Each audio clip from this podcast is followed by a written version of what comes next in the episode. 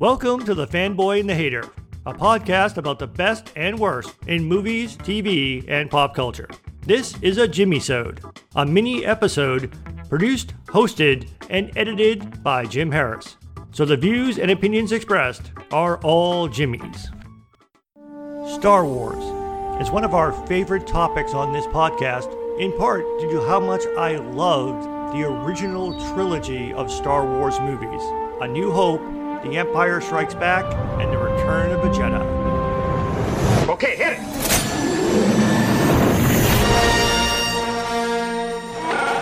Help me, Obi-Wan Kenobi. You're my only hope. I'm Luke Skywalker. I'm here to rescue you. Han Solo, captain of the Millennium Falcon. Somebody has to save our skins. Let go, Luke. The Force is strong with this one.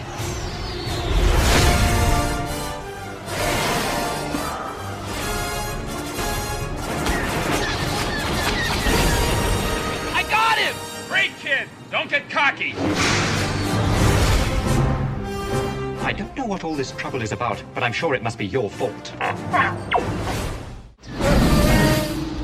think we're in trouble. This is a dangerous time. When you will be tempted by the dark side. I'm not afraid. You will be. Try not. Do or do not. There is no try. I love you. I know. The Force is with you, Skywalker. But you are not a Jedi yet.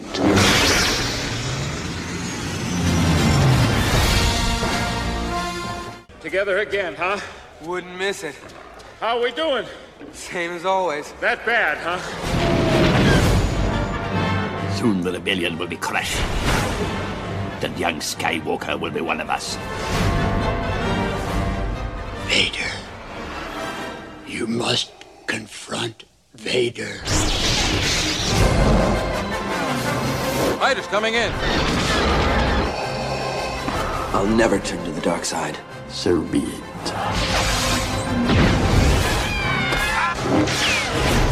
Boba Fett? Where? I am a Jedi. Like my father before me. Now, I'm not one of those Star Wars fans that tries to tell you that the original trilogy were the greatest movies ever made. They weren't. But I loved them, especially due to the time in my life that I experienced them. I was six years old when A New Hope came out, and it was the first movie I ever saw in a theater. And I was 12 years old when The Return of the Jedi came out. So those movies came along at a crucial part of my childhood and early adolescence. They started a lifelong fandom for space based science fiction, and it really would be difficult to impossible for me to love any movie franchise the way that I loved the original Star Wars movies. They opened up such a great world of possibility and imagination, since they alluded to a story that happened before them and made you wonder about what would happen next. Because that world of imagination and possibility is what gave rise to the so called expanded universe, where comics, books, and video games explored exactly what could have happened in, around, before, and after the Star Wars original trilogy. Now, Lucasfilm always tolerated and moderated the expanded universe. They tolerated it because it was copyrighted content that they were getting paid for, but they moderated it in the sense that they said that certain stories and story ideas should be off limits, but they always had the baseline that the only thing that was canon were the movies, and they reserved the right to ignore or contradict anything that happened in the expanded universe and it would be 16 years until we actually got new Star Wars canon. When in 1999, the prequel trilogy, The Phantom Menace, Attack of the Clones, and Revenge of the Sith. May the Force be with you. I've encountered a divergence in the Force. The boy is dangerous. Is he to become a Jedi? Yes. Always two there are. A master and an apprentice. You have been well trained. They will be no match for you. I have a bad feeling about this.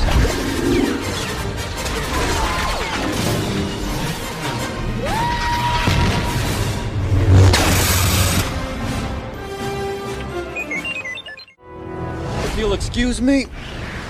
I hate it when he does that. What if I told you that the Republic was now under the control of the Dark Lord of the Sith? There aren't enough Jedi to protect the Republic. We're keepers of the peace, not soldiers. You are the most gifted Jedi I have ever met. You're not all powerful. Well, I should be. Everything is going as planned. Begun. The Clone War has.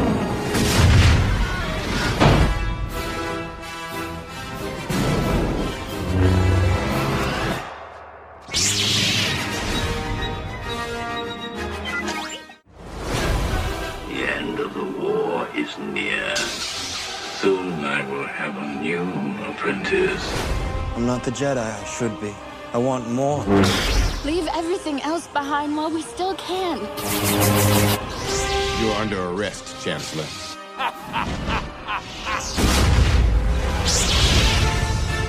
You are the chosen one! Rise, Lord Vader.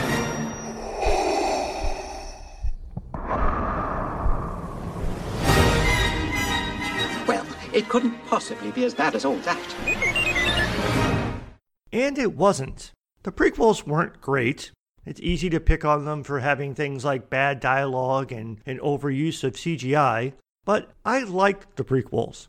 Even if they had been better films, there's no way that I could have loved them the same way that I loved the original trilogy. However, there were still stories in there that I found interesting. I always wanted to know more about things like how Anakin Skywalker became Darth Vader, more about the Empire and the Emperor, more Jedi Knights beyond Obi Wan Kenobi and Yoda. And we got that in the prequels.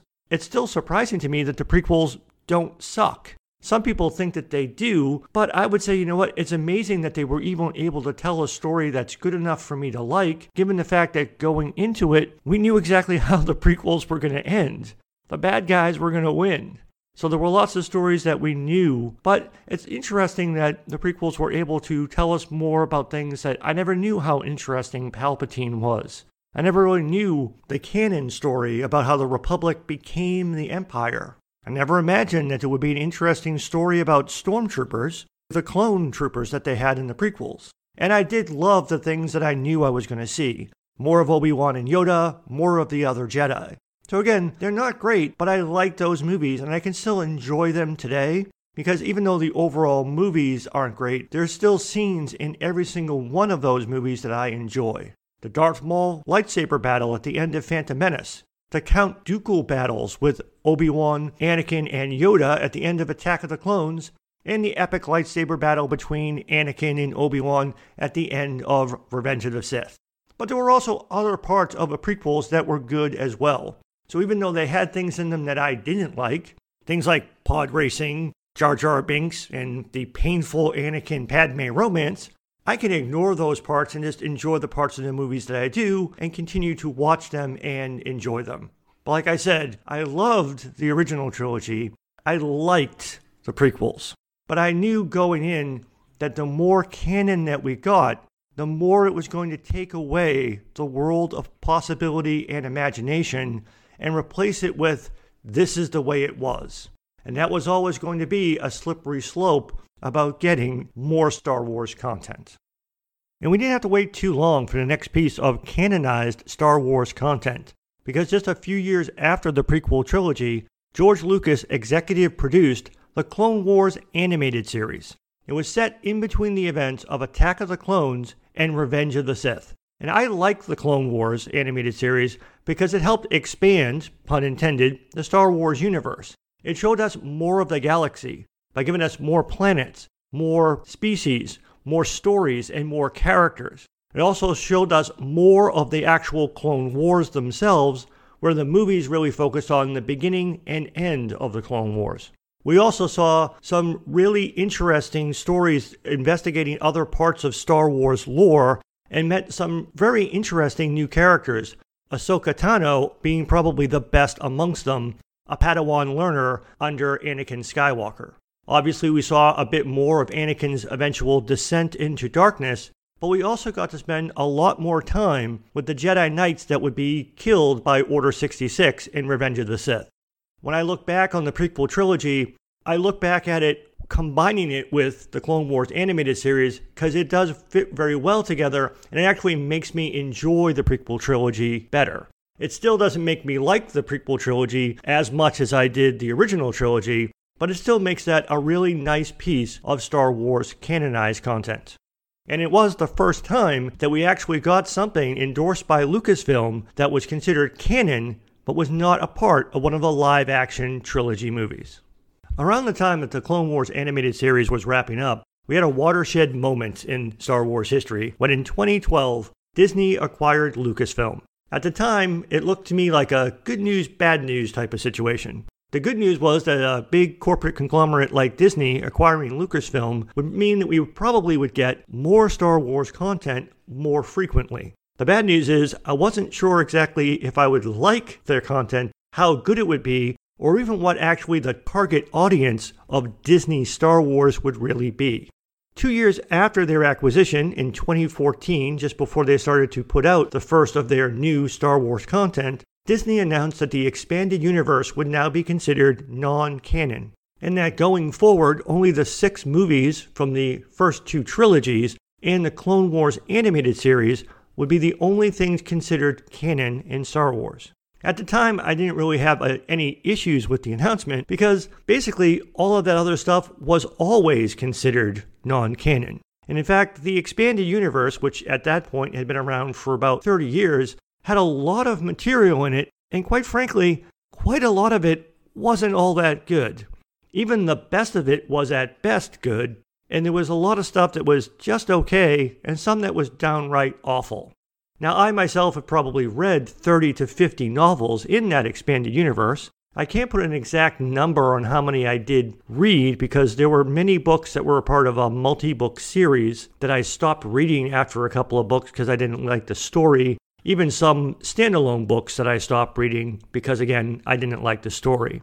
That's not to say that there isn't good material in the expanded universe. There were some actually some excellent characters. One of my favorite was Mara Jade the woman who would become Luke Skywalker's wife and the mother of his child.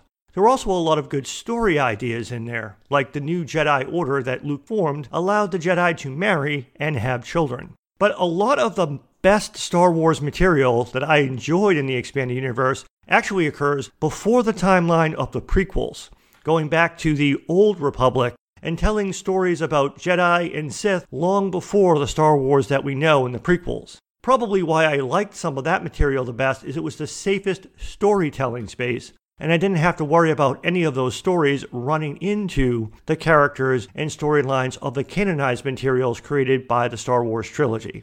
For me, it really wasn't that big of a loss to lose the expanded universe to being non canon, and from that point forward, Disney would call it Star Wars Legends, and an important distinction was that it would no longer allow new Star Wars legends.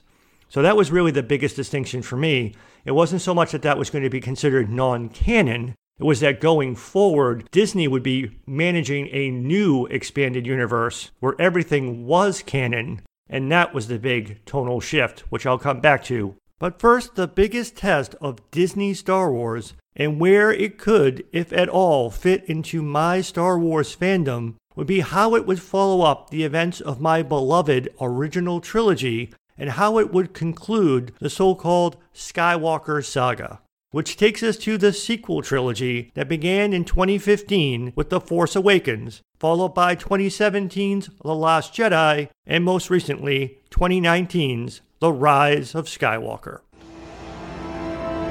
There are stories about what happened.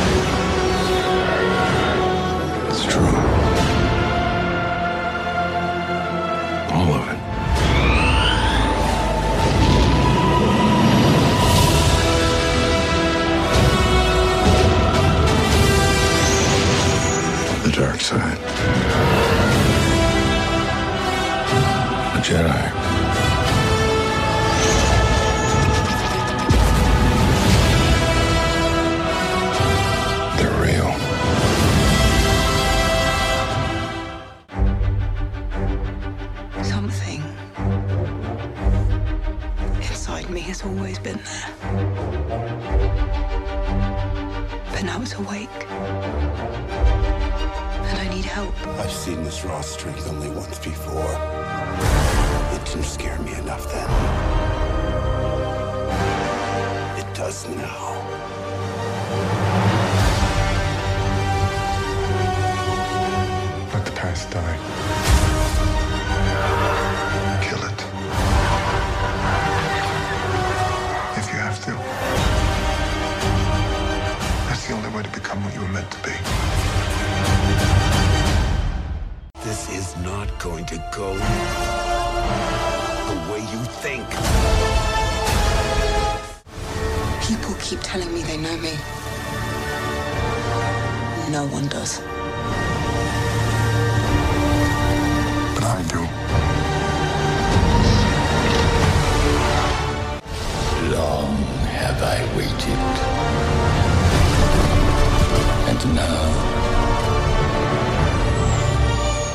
Coming together.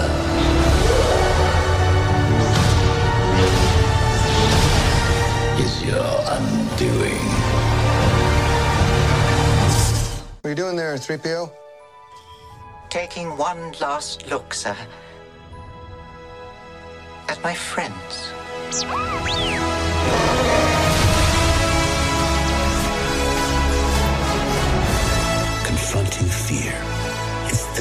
Destiny of a Jedi.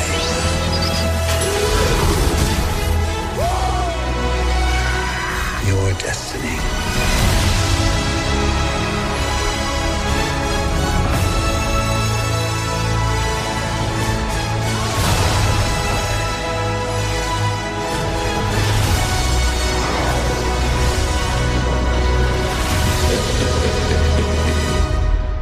The Force will be with you.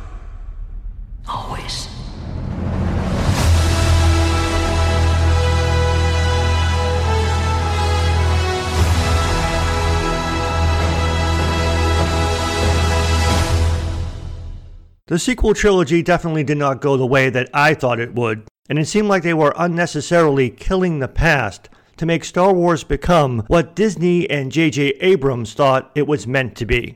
One of my biggest problems with The Force Awakens was the fact that J.J. Abrams was chosen as its director. I've never been a fan of J.J. Abrams. One of his core storytelling ideas is what he calls the mystery box, which he famously described in a 2007 TED Talk if you want to look it up. But the idea behind it basically boils down to mystery is more important than knowledge. And that mystery box concept played a huge part in why Rey was such a mysterious character. But beyond that, J.J. Abrams also had a bad reputation with me for how he rebooted and remade another sci fi franchise that I love Star Trek. He did a reboot remake of Star Trek going back to the days of Captain Kirk Enterprise crew, and he wanted to make movies with those characters played by new actors. The only saving grace in Star Trek is he used a time travel trope to create an alternative timeline so that the new Trek movies existed in essentially an alternate universe.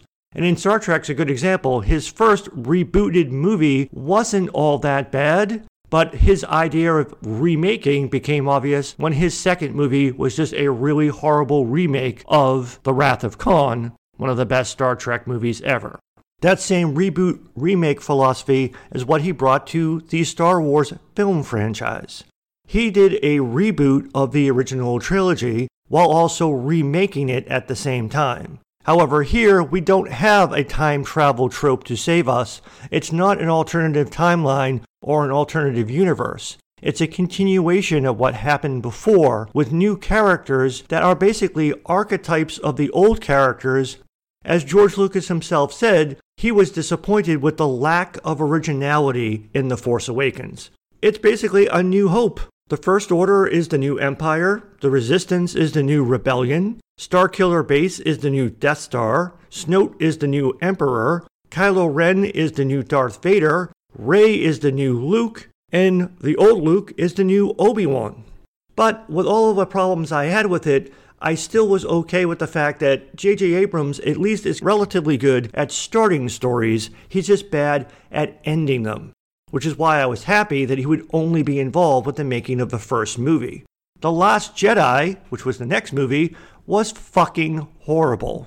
And in part because half of that movie is a complete waste of screen time. The only significant parts of that movie are the scenes that involve Luke, Rey, Kylo, and Snoke. The other half of that movie felt like Rian Johnson just wanted to give the cast and the rest of the story something to do to bide their time while he dealt with the other half of the movie. The slow motion space chase and the Casino Planet side quest really wasted a lot of valuable screen time. The other half of the movie, again, the Luke, Rey, Kylo, Snoke part of the movie, was the part of the movie that divided Star Wars fandom. However, it was neither as bad as the people who said they hated it said it was, nor was it as bold as the people who said that they loved it said it was. It's going to be very difficult for the third movie to stick the landing, not only on the sequel trilogy, but also on the entire Skywalker saga. And Disney panicked a little when they saw how divided the Star Wars fandom was over The Last Jedi, which had to have been one of the reasons why they fired the original director of the third movie, Colin Trevorrow, and then brought in J.J. Abrams. Again, as I said before, he's okay at starting things, but he's terrible at ending them. And that made me go into Rise of Skywalker with disastrous expectations, which were effectively met. I'm going to save most of my detailed thoughts about Rise of Skywalker for other episodes, including discussions with Mike. But the first time I saw the movie, I was deeply disappointed. The second time, I went in knowing that I didn't like the story, and I allowed myself to try to latch on to the ephemeral joy of the nostalgic fan service that is peppered throughout the movie. My biggest issue with the sequel trilogy is not its profound lack of imagination, but its profound lack of respect for the original trilogy, its heroes, and their story. Han and Leia become failed parents and failed spouses. Han is murdered by his own son. Luke is not only a failed Jedi Master, but a failed brother, friend, and generally a failed person. The New Republic that the rebellion fought for was a failed experiment, and they never really defeated either the Empire or the Emperor. All of the biological Skywalkers in the Skywalker saga die, killed by force exhaustion, making suicide by force definitely the worst new force power in the sequel trilogy. But perhaps my greatest problem is that the ultimate battle of good versus evil, Jedi versus Sith, in the Skywalker saga ends with one Palpatine battling another Palpatine. Really? This is how you honor the legacy of Star Wars and the original trilogy? Fuck you, J.J. Abrams, and fuck you, Disney. The sequel trilogy proved to me that Disney cares about Star Wars and its fans the same way that Palpatine cared about the Republic and its citizens. It's all about empire building. For Palpatine, it was power. For Disney, it's money. From my perspective, a lot of the new Star Wars content that Disney has created is actually not targeted at Star Wars fans, which on one level actually makes sense. If you're only going to create Star Wars for Star Wars fans, you're leaving a lot of money on the table. So I understand the business issues there, and I also understand in theory that it would be good to bring more people into Star Wars fandom. But I just really wish that they could have done it in a way that they didn't have to kill the past in order to make way for the future. There's room for both Star Wars and non Star Wars fans to come into a new evolved Star Wars fandom managed by Disney, just so far, I'm very disappointed in how we've started down our new path. However, not even Disney can make me hate Star Wars. Nothing can. Because actually, the opposite of love is not hate, it's apathy. And that's what Disney has achieved with the sequel trilogy. They have made me apathetic to the world of Star Wars beyond the original trilogy, for what happens after the events of Return of the Jedi. As I had mentioned before, Disney has reinvented the expanded universe. It manages it much more actively under the principles that everything is canon and everything is connected. In general, those two ideas are not bad. Obviously, it's a part of cross media integration and promotion because Disney wants you to not only see the movies, but also consume its other canonized content comics, books, video games, and television shows. But the problem for me is when you put such a large piece of canonized content like the sequel trilogy out there, it really poisons the canon well for me for events set after Return of the Jedi. As I also mentioned earlier, the Star Wars universe that the original trilogy created was full of possibility and imagination, and that every time we get new canon, even before the Disney acquisition, it was going to replace part of that possibility and imagination with this is how it is. But new canon shouldn't change or weaken previous or future material. And an example of this, and also to show that this is not an entirely anti Disney rant, is Star Wars Rebels, an animated series done entirely under the Disney umbrella and set in between the events of the prequel trilogy and the original trilogy, in between the events of Revenge of the Sith and A New Hope. Star Wars Rebels is four seasons, it's a complete story, beginning, middle, and end, and it may be one of the best Star Wars stories ever told. It's also a great indication of how not even Disney can fuck up stories inside the timeline of the prequel and original trilogies. Because there are so many narrative limitations that would prevent you from retconning or contradicting all of the canonized material that surrounds it. Which is why, for me, going forward, that's what Star Wars is going to be for me. Everything established within the timeline of the prequel and original trilogies, in between and including The Phantom Menace and Return of the Jedi. That leaves prequel and original trilogy in play. It leaves Clone Wars animated series, Star Wars Rebels. It even leaves Disney's two anthology films in play. I hated Solo, but I don't reject it as not being canon. I just didn't like its story, and I thought it was a useless movie, except for explaining the Kessel Run. I like Rogue One. It served a purpose. It complements New Hope well. It helps fill in a Death Star vulnerability plot hole in the original trilogy, and it gives us a kick ass Darth Vader scene. And again, I'm cautiously optimistic about the Kenobi series and the Cassian Andor series, which again are also both set in that sweet spot in between the prequel trilogy and the original trilogy.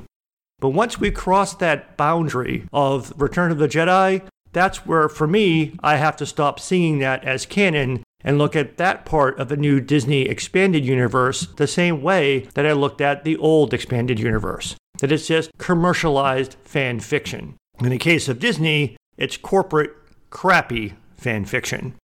And in case you're wondering, The Mandalorian, the first ever live action Star Wars television show, I also reject that. The very next episode on our podcast will be Mike and I discussing The Mandalorian.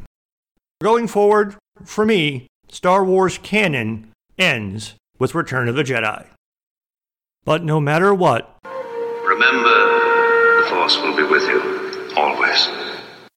That's it for this Jimmy Sode. Thank you for listening to The Fanboy and the Hater. You can find all of our episodes on all major podcast platforms and players. You can follow us on Twitter at Fanboy and Hater, and you can email us at the fanboy and the hater at gmail.com.